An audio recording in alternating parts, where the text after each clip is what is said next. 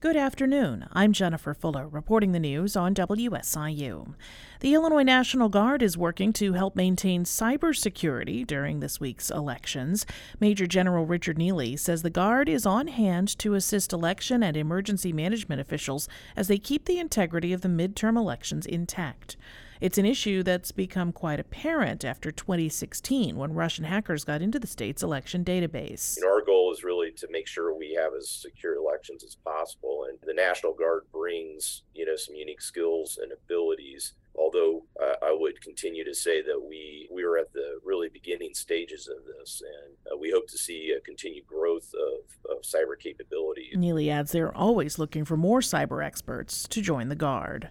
The Flash Index, which measures Illinois' economy, was at 103.7 last month. That shows continued growth, but it's the seventh straight month in which the growth went down.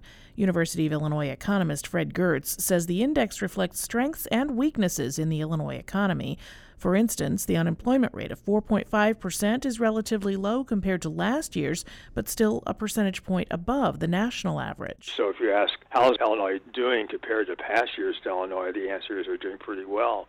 If you ask, how are we doing compared to the rest of the country, uh, we're the unfortunately the, the highest unemployment rate in the in the country. Giertz compiles the flash index based on state tax receipts. He says those revenues are strong, but there are areas where he sees concern. I'm Jennifer Fuller.